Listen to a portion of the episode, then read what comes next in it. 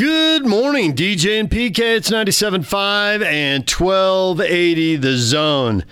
Time to play another game. We've been doing this. Uh, we started doing this yesterday, and we're going to uh, do it coming up at uh, 7:50. So stay tuned for that. What did you watch last night? Under normal circumstances, PK and Yak and I, we're, watching games. We're watching the Jazz and we're watching the Utes and the Cougars and the Aggies.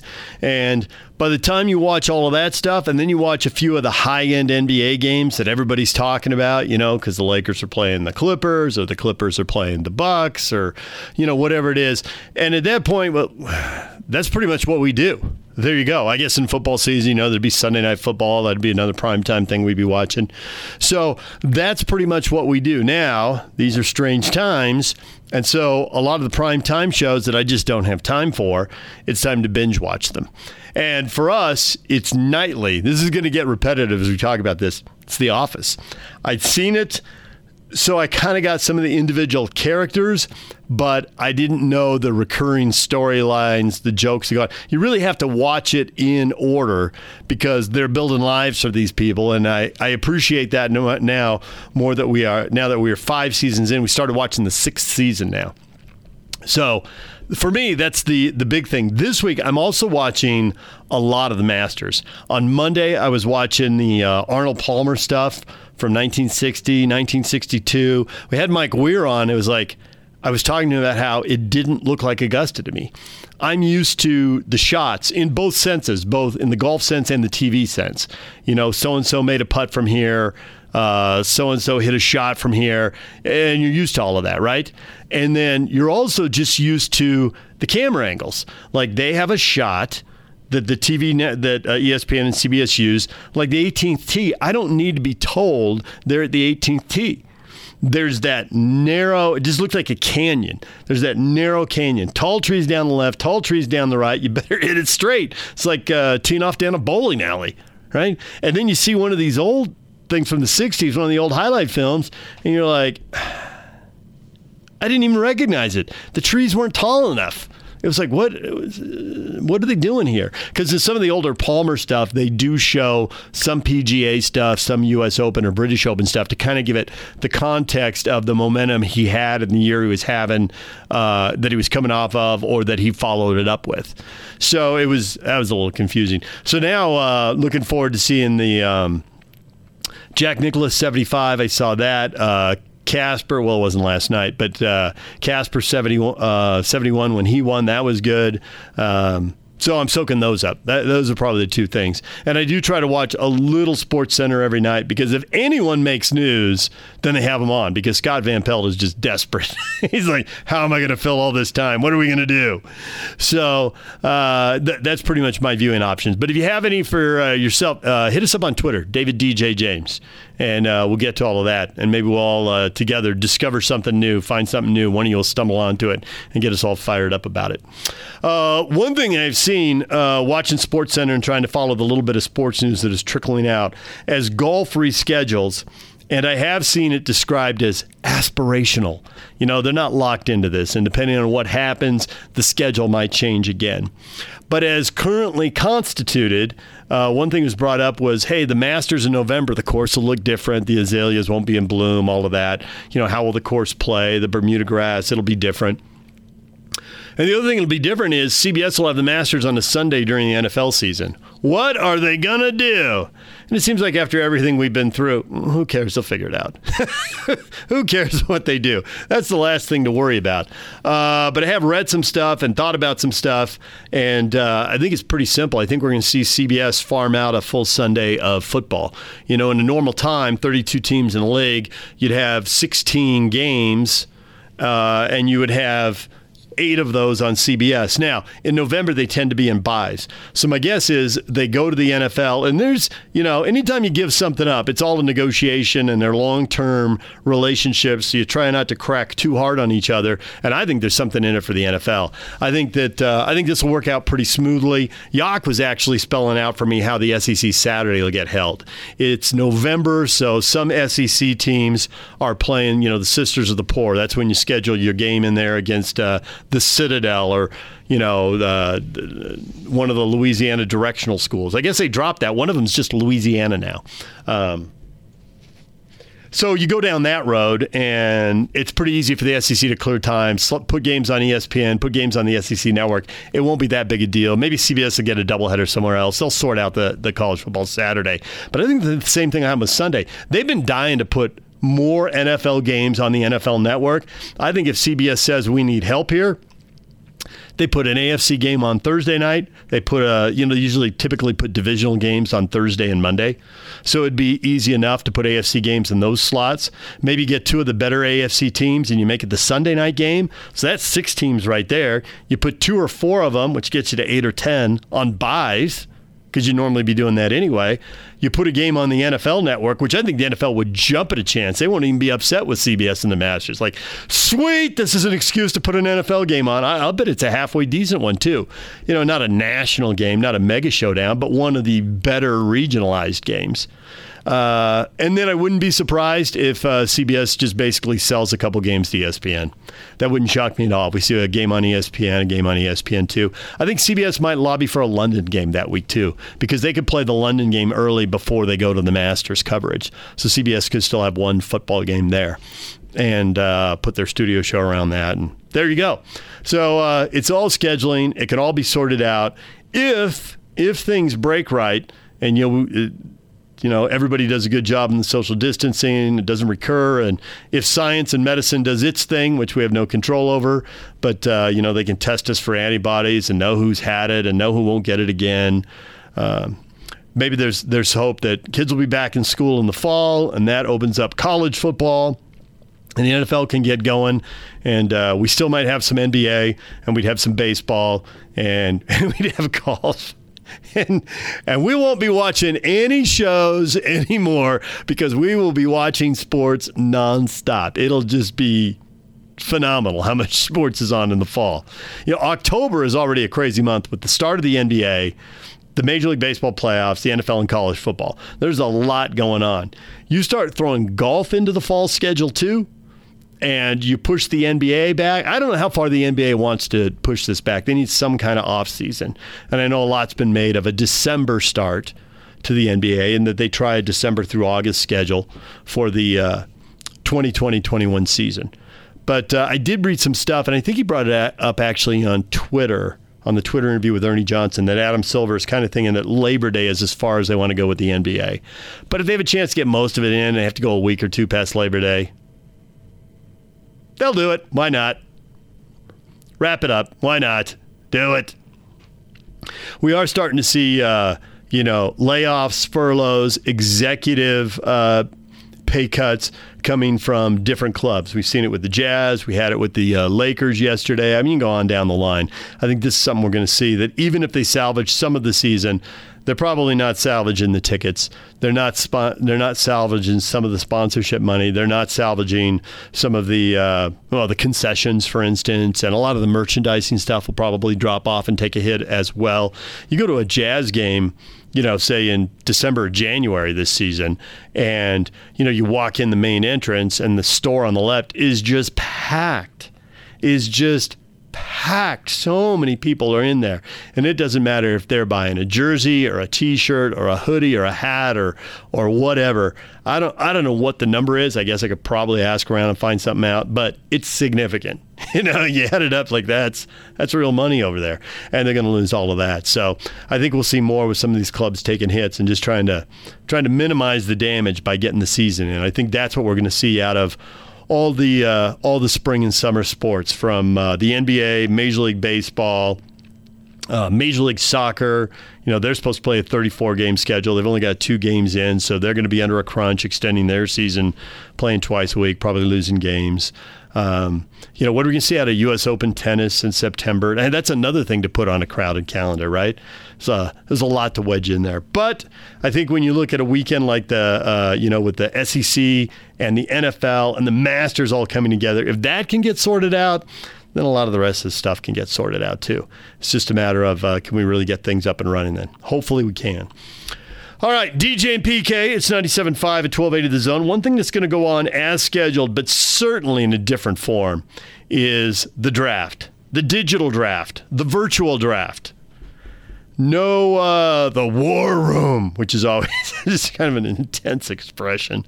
Uh, but that's not happening. The NFL is not opening up facilities. People are going to be drafting from home. So you better not have any uh, any network outages in your area. Better not lose your uh, lose your uh, internet connection if you're an NBA GM, and you better have a backup, a, a, redundant. Hey, if you don't hear from me, then this guy's making the pick, and uh, everybody on cells, on conference calls, Zoom meetings going. Hopefully, they're not getting crashed, and uh, sorting all this out. Where are the locals going to go? Where's Jordan Love going to go? How long is he going to last? How long is Jaylon Johnson going to last? See a first rounder. PK and I uh, talking with Dane Brugler from The Athletic, he covers the NFL draft, and then a guy who opted out of the draft, BYU tight end Matt Bushman. Those two interviews coming up next on 97.5 and 1280 The Zone. Stay with us. Take the zone with you wherever you go. Let's go. Download the all new Zone Sports Network app on your phone and get live streaming of the zone as well as podcast editions of every show. From Salt Lake to Shanghai, Provo to Portugal, or Ogden to Oslo, wherever you go, we'll tag along. Let's go. Download the new Zone app by searching Zone Sports Network wherever you shop for apps. It's the Zone Sports Network app from 97.5 1280 The Zone and the Zone Sports Network. All right, DJ and PK, it's time to talk NFL draft. Dane Brugler writes all about it for The Athletic, and he joins us right now on the Sprint special guest line.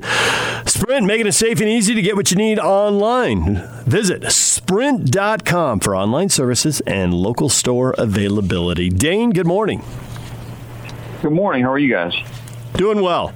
Uh, there are a lot of things to talk to you about. Some of the uh, local guys we're curious about. But first, let's start at the top of the draft. And I guess the big question mark, Tua Tagovailoa. I mean, Alabama, he's in the spotlight. We've all watched him play in big games, and it seems like a huge question mark. What level of confidence do you have that he will go to Miami at number five and be a Dolphin? And what other scenarios are in play, and how much do you think they, they are realistic?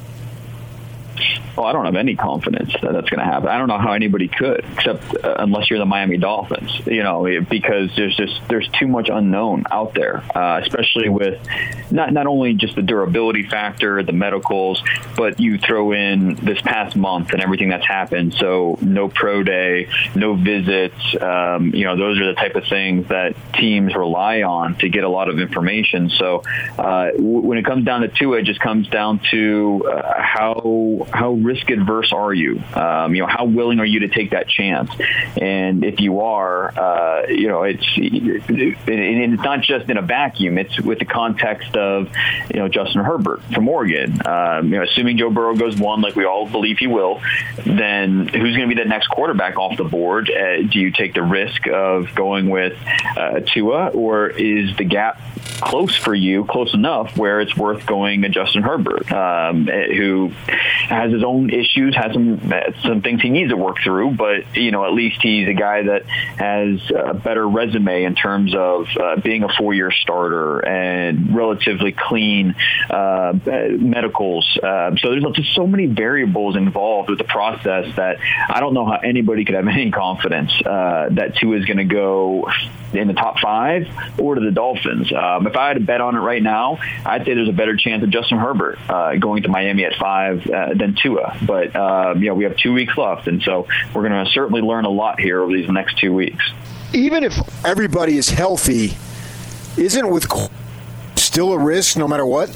Oh, sure. Uh, you know, when you talk about uh, drafting quarterbacks, uh, you know, there's uh, it's still a risky proposition in the top 10 first round. Um, and you, Joe Burrow is going to go number one for a reason. You know, he's coming off arguably the, the best college football season for a quarterback we've ever seen.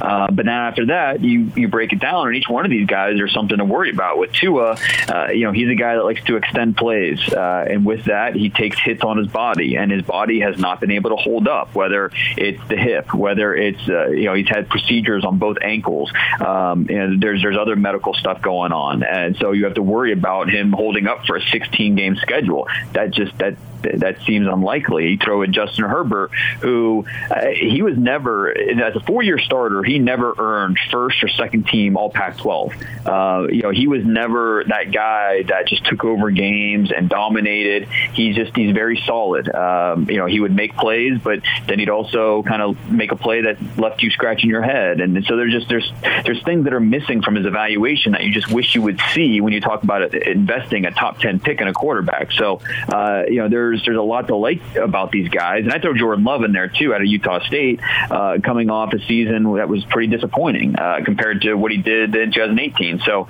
uh, with all these guys, there's reason to be encouraged. There's also reasons why you know it would it be a surprise three years from now if we look back and they end up being a bust. Do you think the Chargers with a six pick are committed to a quarterback too? That would make three of the top six QBs, or do you think they might go another direction? Yeah, I think if we, I think that certainly makes sense. Tyrod Taylor right now is basically the only quarterback on their depth chart, um, and so it would it would certainly uh, make some sense if they went out and drafted one of these guys at, at number six. If uh, Herbert does go five, then Tua is sitting there at six. You know what's what's their tolerance for risk at that point? Is that do they see that as uh, worth the gamble at that point?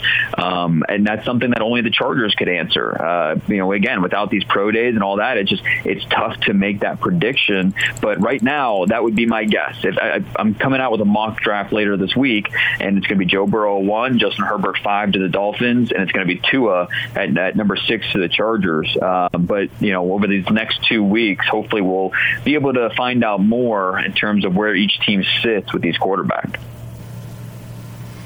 So let's talk a little bit about uh, Jordan Love. What have you heard about NFL teams? What are they saying? What do you think? Um, what do you think they're thinking about the Aggie quarterback? It would be interesting if he had, if the season that he had this year, 2019, if you flip that with his 2018 season, you know, it would just be fascinating to see how we would be talking about Jordan Love if his sophomore year happened as a junior, um, and you know he went from struggling to this really impressive year. As a sophomore, 32 to six touchdown interception ratio. Um, this past year, 20 to 17. Um, obviously, that's not the direction you want to go. Uh, so it, it's something that is brought up quite a bit when talking with teams. Um, just you know why the dip. Um, you know, is this it, you, you, hear positive things about him as a person. Um, the skill set is uh, exactly what you want. Uh, you know, his movement skills, his arm, his release. Uh, but you know, so from a physical standpoint, you you like the loose passing skills, the arm talent.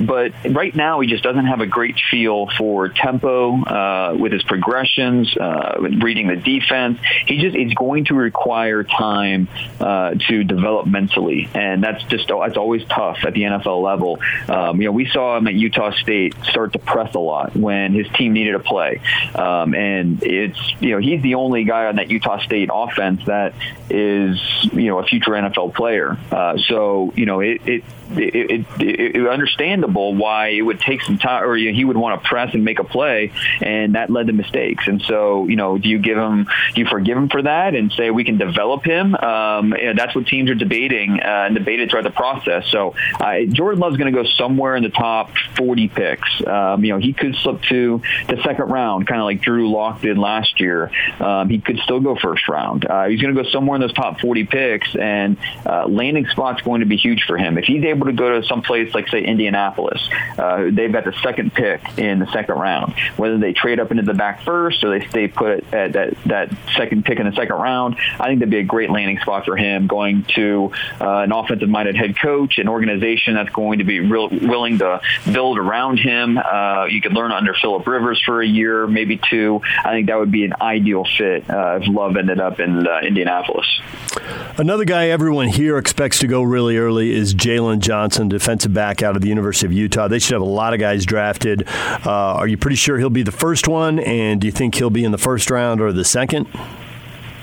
Yeah, I'd be pretty surprised if Jaylon Johnson was not uh, the first Utah player uh, drafted. Uh, he has a chance to go in the first. I think you look at the teams that are drafting in the late first round, a couple of them make a lot of sense for Jaylon Johnson. I think Kansas City sitting there at the 32nd pick, uh, I think that'd be a great fit uh, with what Kansas City's looking for, and then what Jaylon Johnson has to offer. Um, I think that would be a, a great marriage uh, with the player and the team. And you know, with Jaylon Johnson, he's a guy that I, I would like to see him be a little bit better of a finisher. Uh, needs to continue his development with his instincts, but the athletic traits are there. He can ride defenders up and down the field. The competitive mentality, the professional approach that he brings, those are all selling points that are going to help him go pretty high. And um, uh, you know, I think the, the, the better debate might be who's going to be the next Utah player drafted um, after Jaylon Johnson. Is it going to be Bradlee Anae, who had tremendous production uh, at Utah, but doesn't really have uh, a lot of the traits that teams are looking for? Ran a four nine in the forty, shorter arms. You know, where, where does that drop him to you know late second, early third? Um, you know, is, is who's who's going to be that next Utah player drafted? I think it's probably going to be Anae, but you throw in Terrell Burgess, who's got a good chance to be a third round pick. Leki Fotu could be there in the third round. Um, you know, I, I, think that Zach Moss has uh, the durability issues might hurt him a little bit, but still a guy that is such a productive running back. He's going to be off the board somewhere in that third round range. So I think that Jaylon Johnson is going to be the first Utah player drafted, and then uh, probably Bradlee Anae is the next one, and then you know there's just a group of really good Utah players that, uh, yeah, you're, you're you're absolutely right. Certainly going to be well represented on draft weekend. You know, when you talk about Johnson to the Chiefs, Andy Reid and Kyle Whittingham have a tie going back to the BYU days. So, yeah, boy, if, if, if Andy would ever be convinced that he knows every last detail there is to know, it'd be after talking to Kyle because uh, I think there's yeah. a, there's a relationship and a lot of trust there. How many total Ute players do you think are going to get drafted? Uh, you know, I think you look at it, and uh, it, it, starts with uh, Jaylon Johnson, obviously, Bradlee Anae, Leki Fotu, um, and Terrell Burgess, Zach Moss. I think those five players have a shot to go in the top 100. And then at, on day three, that's when you're looking at Francis Bernard. Um, so okay, that's that's six. Um, uh, let's look on the defense. I think uh, a defensive tackle. Um, you know, Leki Fotu uh, is going to get drafted early, but then I also think John Penisini has a shot late. Uh, so that'd be seven, and then you go uh, to the secondary, and it's not just Jaylon Johnson, obviously, and Terrell Burgess. You know, they've got a few other guys back there that could uh, possibly get drafted late. With Guidry, who obviously is track star, that's going to help him. Um, so he, he's got a shot, and then Julian Black Blackmon's interesting coming off the injury. He's kind of been out of sight, out of mind. So when it's all said and done, uh, you know, there's a good chance eight, you know, probably nine players from Utah going to hear their name over draft weekend, which is just tremendous representation. Uh, there will be plenty of SEC teams, Big Ten teams that don't uh, don't reach half of that number. So uh, Utah will definitely be one of the teams we hear a lot on draft weekend. Dane Brugler joining us, NFL draft writer for The Athletic. We're going to have Matt Bushman, BYU tight end, on in a few minutes. There was some thoughts that he might go. He's decided to come back for his senior year. And I know once a guy's out of the draft pool, that, you know, it's not your priority now. But I wondered if you had heard about him, what teams liked, what they want to see from him, uh, since he's going to play another year of college football. Do you have anything on him? Yeah, well, you know, he I was a little surprised that he did decide to go back. You know, being uh, you know he's already married, and you know he's uh, a little bit of an older guy, being uh, you know a little more mature. I thought he might be ready for the next level, but um, and he's got that interesting NFL connection. His father-in-law being Chad Lewis, uh, who is obviously a, a great resource uh, for him, and, and a former NFL tight end for a lot of years. Certainly something someone who can help him um, in terms of uh, developing his route tree and just getting better as an overall tight end. Uh, you know, with Matt Bushman, there's there's a lot to like just physically. He looks the part. Uh, like the way he can snatch the ball. Um, he, he looks really balanced uh, in his routes, and then after the catch, uh, you know, he can bounce off tackle attempts, be more than just a possession guy. He can do a little bit after the catch. Um, so going back for another year in 2020, just want to see more production out of him, especially in the red zone. Um, become more uh, more polished with his route running to create that separation, um, work the middle of the field. So I, going into next year, he's definitely on the short list of tight ends that NFL teams are watching. So um, you know he, he's definitely a guy uh, to watch for the 2021 draft. Do you think receivers are more valuable in terms of being drafted higher than running backs are right now? Oh, I don't think there's any any question about that. With uh, the way that the NFL is set up currently, and just the simple fact that at one at, any one moment you're likely going to have three or four receivers on the field compared to you know one running back, and so the sheer numbers, uh, you know, we're going to see higher volume of receivers drafted early, just because you can get those guys on the field. Uh, where teams are, uh, you know, so occasionally they'll put two running backs on the field at the same time, uh, but for the most part, you're going to have one, and you know you're you're looking at a position that uh, you know has shown year after year you can find talent later in the draft, and so uh, you know we have some really good running backs this year: J.K. Dobbins from Ohio State, D'Andre Swift from Georgia, uh, Jonathan Taylor, Wisconsin, Clyde Edwards-Helaire, LSU. These guys are all first-round quality players who might not go in the first round because uh, just being squeezed out at the position. Um, and you know, meanwhile, we're going to see uh, four or five, maybe six receivers go in the first round, and then plenty more throughout day two and day three. Uh, wide receiver, uh, we we might set a record this year for most receivers drafted. Where running back, there's certainly talent in this class. In terms of uh, where they're going to go, though, that that's the kind of the question mark. We, we might not see them go as early as we have in the past. Dane, we appreciate a few minutes. Thanks for coming in and talking a little uh, NFL draft with us. All right, anytime. Thanks, guys. There's Dane Brugler, covers the uh, NFL draft for The Athletic. You know, we've talked a lot about how uh, teams and media are going to be impacted, and I'm really interested in something like The Athletic. You know, I mean, we've certainly taken a hit here and lost some employees, and that is not an unusual story across sports radio, radio, TV. I have friends, uh, a friend in the Bay Area doing TV, and he told me that uh, KCBS Radio, which is um, more a news talk format, it's not sports talk, but more news talk, but they have guys who do sports, and they, they let those guys go. And so as they all take hits, you know, how does the athletic model work? Can they weather all this? Are people going to stick with the subscriptions? Because it's not, I mean, money's tight, and when money's tight, if you know, but it's not, um, it's not, it's not uh, a big expense. You know, I mean, you're not you're not dropping a couple grand on it, and at 50 bucks a year, if you got the 50 bucks, it does provide a lot of entertainment when you're at home, you know, and you can read up on a lot of stuff. And there's a lot of interesting stuff out there. It'll be interesting to see how the athletic uh, makes it through this. Something to keep an eye on. You know, what does the future of sports, sports journalism, sports writing, sports reporting look like? Uh, it'll be intriguing to see. All right, DJ and PK. We're going to take a break. When we come back, Matt Bushman could have been in the draft. Uh, thought he was going to be in the draft. To be honest, I thought there was a better chance he would go than not uh, but he decided to come back.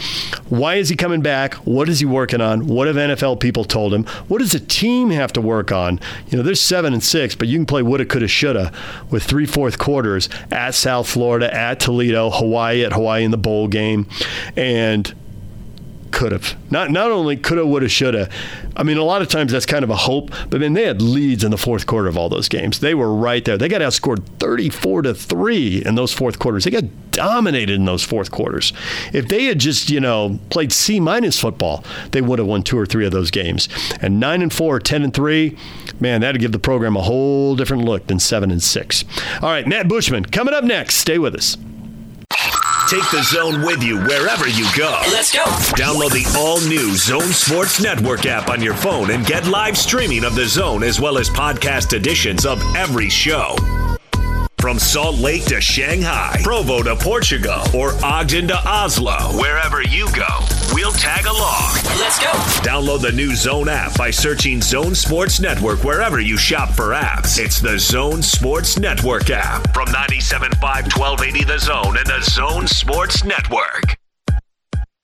DJ and PK, it's 97.5 and 1280 The Zone. What did you watch last night? For Yak, and for PK and I, in normal times, back in the day, he'd come in, and it was inevitably the Utes, the Cougars, the Jazz, football, basketball. We watch the stuff we talk about. It's pretty predictable, and we all watch it, and we all got our theories on what happened and why. But these are different times, and uh, for those of us who watch a lot of sports, it's a chance to catch up on entertainment programming. Uh, we've been watching The Office. My daughter's seen it all, and she thinks it's about time I stop watching football and basketball games and get up to speed. So I'm through season five now, as of last night. We knocked out four or five episodes last night. Man, sitcoms are about 21 minutes or so. You just, just boom, boom, boom right through them. It's like watching a movie, knocking out four or five. Charlotte tweets at us, Reno 911. You guys got to check it out. It's hilarious. I got to say, I've never seen it. Have you ever seen it, PK? I have, yeah. They do some bizarre stuff on that show. So, yeah, I'm not a big fan.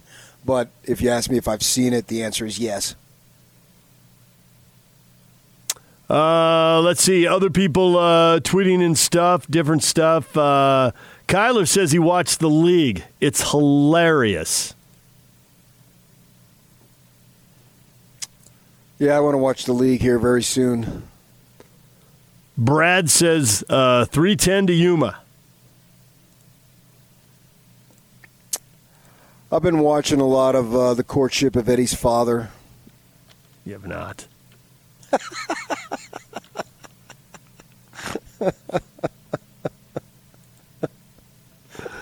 Why not? There's no chance you've been watching that. I barely watched that when I was a little kid. Come on. In reruns. All right. DJ PK, it's time to talk a little football with Matt Bushman. BYU tight end, going to be a senior. Matt, good morning. Good morning to you guys. Does it feel Nice to weird? be here. Does it feel weird to be described as a senior? Do you look around and think, "Hey, what happened? How am I? How am I the senior? How am I the vet?" Yeah, it is really weird, um, especially with what's going on right now. It's uh, yeah, it's just weird times, and uh, my my career's flown by. a future NFL tight end, and you marry the daughter of a former NFL tight end. I mean, did you really fall in love with her, or was this just a business decision to help you get to the NFL? Um, thankfully, it was not just a business decision. I did fall in love with her, and it was just uh, it's worked. It's just worked out that I had a good mentor and a, and a good father-in-law. So I actually didn't even know um, who Chad Lewis was before I got to BYU. So I think that's a that's a good thing. So, how did you find out who Chad Lewis was? Because I got to say, my eyebrows went up when you said that. Chad Lewis, uh, he, he he was his senior year. He was just awesome. He and Itula Mili just crushed it. Have you gone back and watched some of that film? Yeah, I've watched some of that film, and I mean, I think I don't know. I just I just didn't. I think I was. I mean, he's his senior year was like in 1996, I think. Yeah.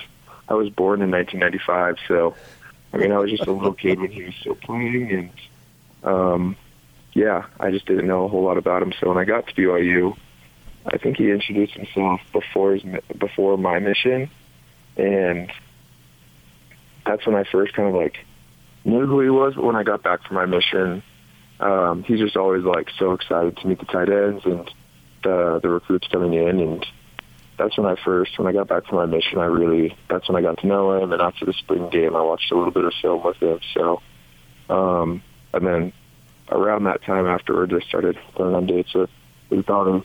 So it was uh, it's just yeah, it's cool how everything's worked out. So you had a decision to make in the off season, and obviously you chose to come back, and uh, you get counsel from a lot of different people. Well, obviously Chad Lewis knows what he's speaking about as far as staying in school, and also what the NFL is like. How much should you rely on him to help you make that decision? Um, I definitely, I definitely counseled with him. Just my wife and I like went over there and we talked to him and we went through some things and um, we were kind of closing in on our on our decision. Um, but I mean, he at the end of the day, he wasn't trying to persuade me one one way or another. He was, I mean, he was really excited for me and thought it'd be awesome if I left and started my career. But um, he was also like, it could be awesome if you if you stay, and I think everything will work out that way too. So, um, yeah, it was just, I mean, it was comforting to hear uh, from a guy that's done a lot in the NFL and had a great career. Just to hear that was like, I'm not, I couldn't make a bad decision. So that was that was definitely helpful to hear. And at the end of the day, he was he was excited that I decided to stay. Matt Bushman joined us, BYU tight end. I'm curious in this process how close you get to get to NFL coaches, GMs, players, what kind of feedback you get, how much of it is anonymous, how much do you know you're hearing from any given uh, team? How, how does all that work? Um, so it is kind of hard. I mean, you hear, I mean, there there's always scouts at practice that are trying to, um, they're just like evaluating us while we're practicing and um, seeing just kind of like the our measurements and everything. But you don't really, you don't get to talk to them a ton. So a lot of it comes from what some of the agents are like. We're allowed to speak with agents as long as like the BYU is like cool with it. We can we can like I don't know just get a hold of them and talk to them sometimes, and as long as they don't pay for anything, then it's and you don't like verbally commit to them representing you, you can pretty much you can hear from them and get get counsel from them too. So you just have to trust what the agents are saying and hopefully they're talking to the the right scouts and they're giving good feedback. That's a that's what a lot of it comes from. Um, when a junior thinks about declaring, you can kind of get a a grade from like it's like the it's like the NFL committee. I think some like GMs send it back where they think you either get like you're a first rounder, you're a second rounder, or you should stay in school. Um, so that's like a pretty vague um, report that you can get when you when you want to declare. But um, yeah, it's it's it's kind of hard to know. You kind of if you want to leave as a junior, you definitely kind of have to bet on yourself and um, hope that you get invited to the combine and do really well. So, um, yeah, I mean, it's it's an interesting process, and it's hard to really know where you stand, like within what round and where you're going to get drafted. So last year you had 47 receptions for 688 yards. This year the team loses three senior receivers who obviously won't be back. How much are you expecting your production to increase? Um, I mean, I would, I would hope that I could still continue to be a top, like the top target for for whichever quarterback starts. I mean, um, but we definitely have some some emerging receivers that have that are getting better. I mean, Gunner and Dax have had a lot of experience, and they're they're going to be really good for us this year. I'm I, I'm hoping, and also Neil Pau'u is coming back, and he could be a really he's just a big guy, and he can be a really good target also. Um, so I think even though we have some receivers leaving, we still have some really good receivers that will step up and make plays for us. But yeah, I, I definitely hope that my role can continue to be a top target and just be a security blanket for the quarterbacks when, when they feel that they're in trouble. And yeah, it's, uh, I'm looking forward to this season a lot. BYU tight end Matt Bushman joining us here on 97.5 at 1280 The Zone. Uh, you know, coming off a 7 and 6 season, I think it's easy to look at three games, three road games, and it was a bowl game, but you were at Hawaii, it was a road game. There are three road games that were there for the taking. You had fourth quarter leads. You got outscored by a combined 34 to 3 in those three games in the fourth quarter, and they were all so close. What do you have to do to change those outcomes, be better in the fourth quarter? Because obviously, man, from seven to six to ten and three, that's a that's a really different vibe at the end of the fe- at the end of the season if you if you turn those three games around and hold on. Yeah, yeah, that's what's so crazy. Like our season was just a couple of minutes away from a couple of touchdowns away from being really great, and it's uh, it was it was definitely frustrating for us as a team. But I just think as a, as an offensive standpoint, in order for us to um, just fix those. I mean, I think we were not very good in the in the red zone. We did not. We were able to drive the ball up and down the field, but we just could not finish and score, and that was it was frustrating for us all. And as long as I think if we fixed that, we we would have been a ten win team this year, and um, we would have put more points on the board, and we would have been in a completely different spot. So, yeah, I think that's the biggest thing. Our red zone just needed to we needed to fix that, and for some reason during the season we couldn't we couldn't fix it. So this uh, spring ball obviously was cut short, and now uh, things are sort of in a, a, halting situation here. And so much of what you guys do is work on your own to get better over the summer. Uh, and whether it's uh, individually or whether it's a group and throwing the ball with the quarterbacks or whatnot, do you have any idea what you guys are going to be able to do in this uh, time, whenever it is, however long it is, to be able to make sure whenever the season starts, you guys are ready to go? Yeah, it is. It is weird, and it's definitely up to up to each each of us. Um, the nice thing is we at least got. I think we had like six spring practices in. There were a lot of schools that didn't get any practices in, so at least we got a little bit to to see where we were at. Um, but yeah, I mean, BYU encouraged students that if they wanted to, they could go home and finish the semester. So we have some players that are back in their home states. Others are in Utah. Um, I mean, all the gyms are closed down except for like if you know if you have one in your garage or if you know someone close by. Um, yeah, it's definitely a, a weird time, but the coaches all expect us to get our workouts in some way or another. If you don't have a gym close to you, just you have to be creative. Um, our strength coaches are giving us body weight workouts and um, yeah, it's, I mean, whether it's this situation or not, like in the summer, you have a lot of, you have a lot of free time where you can, you can choose how you want to, if you want to get better or not on your own. So I think this is just a good time if you're, if you're committed as a player and you want to get better. Um, whether we're quarantined or not, you're, you're trying to figure out ways to, to improve. And this is just, uh, a more personal way where you have to kind of, I don't know, just be smart, not uh, be in big groups of 10 or more, and I guess just more after every workout. But yeah, it's just, uh, you can get stronger in this situation also and get better at football. So we're hoping we can join together as a team sooner rather than later, but no one really knows. So we're just playing it by ear. Matt Bushman, BYU tight end, join us. You know, one thing you can do by yourself is is watch film, and we hear from different players that have really different habits. And I wondered if you like to watch your own film, if you like to watch opponents. Some people like to watch uh, film of pros, and some will go back a few years uh, to watch elite guys at their positions. Uh, any of that appeal to you? Any combination of that?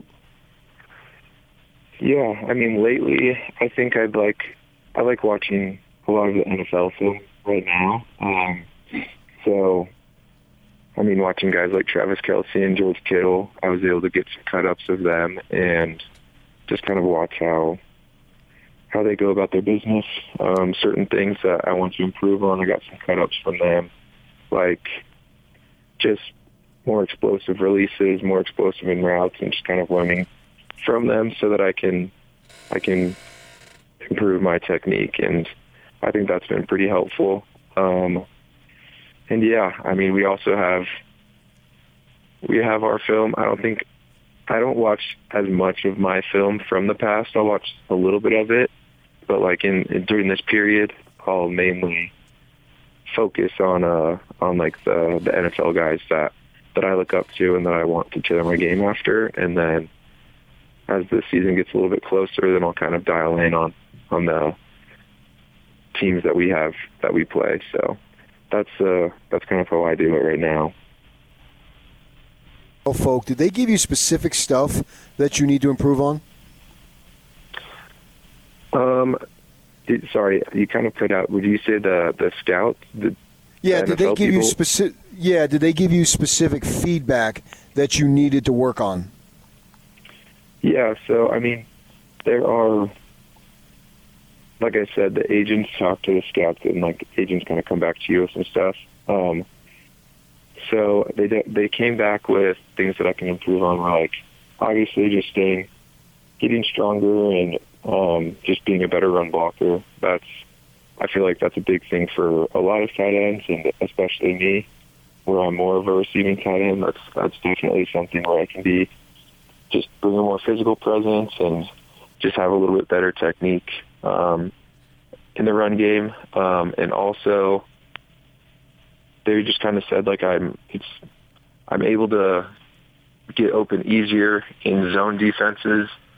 So they just had to work my man-to-man technique, get the guys off me when they're pressing me, and um, just kind of running with me down the field. So those are uh, some things that I'm working on a lot. Just man-to-man releases, trying to be more physical with with that, and just have more efficient techniques. So I'm not um, wasting time when guys are guarding me man-to-man, and also just trying to bring learn better technique, better footwork in the run game, so that I can so I can improve on that also.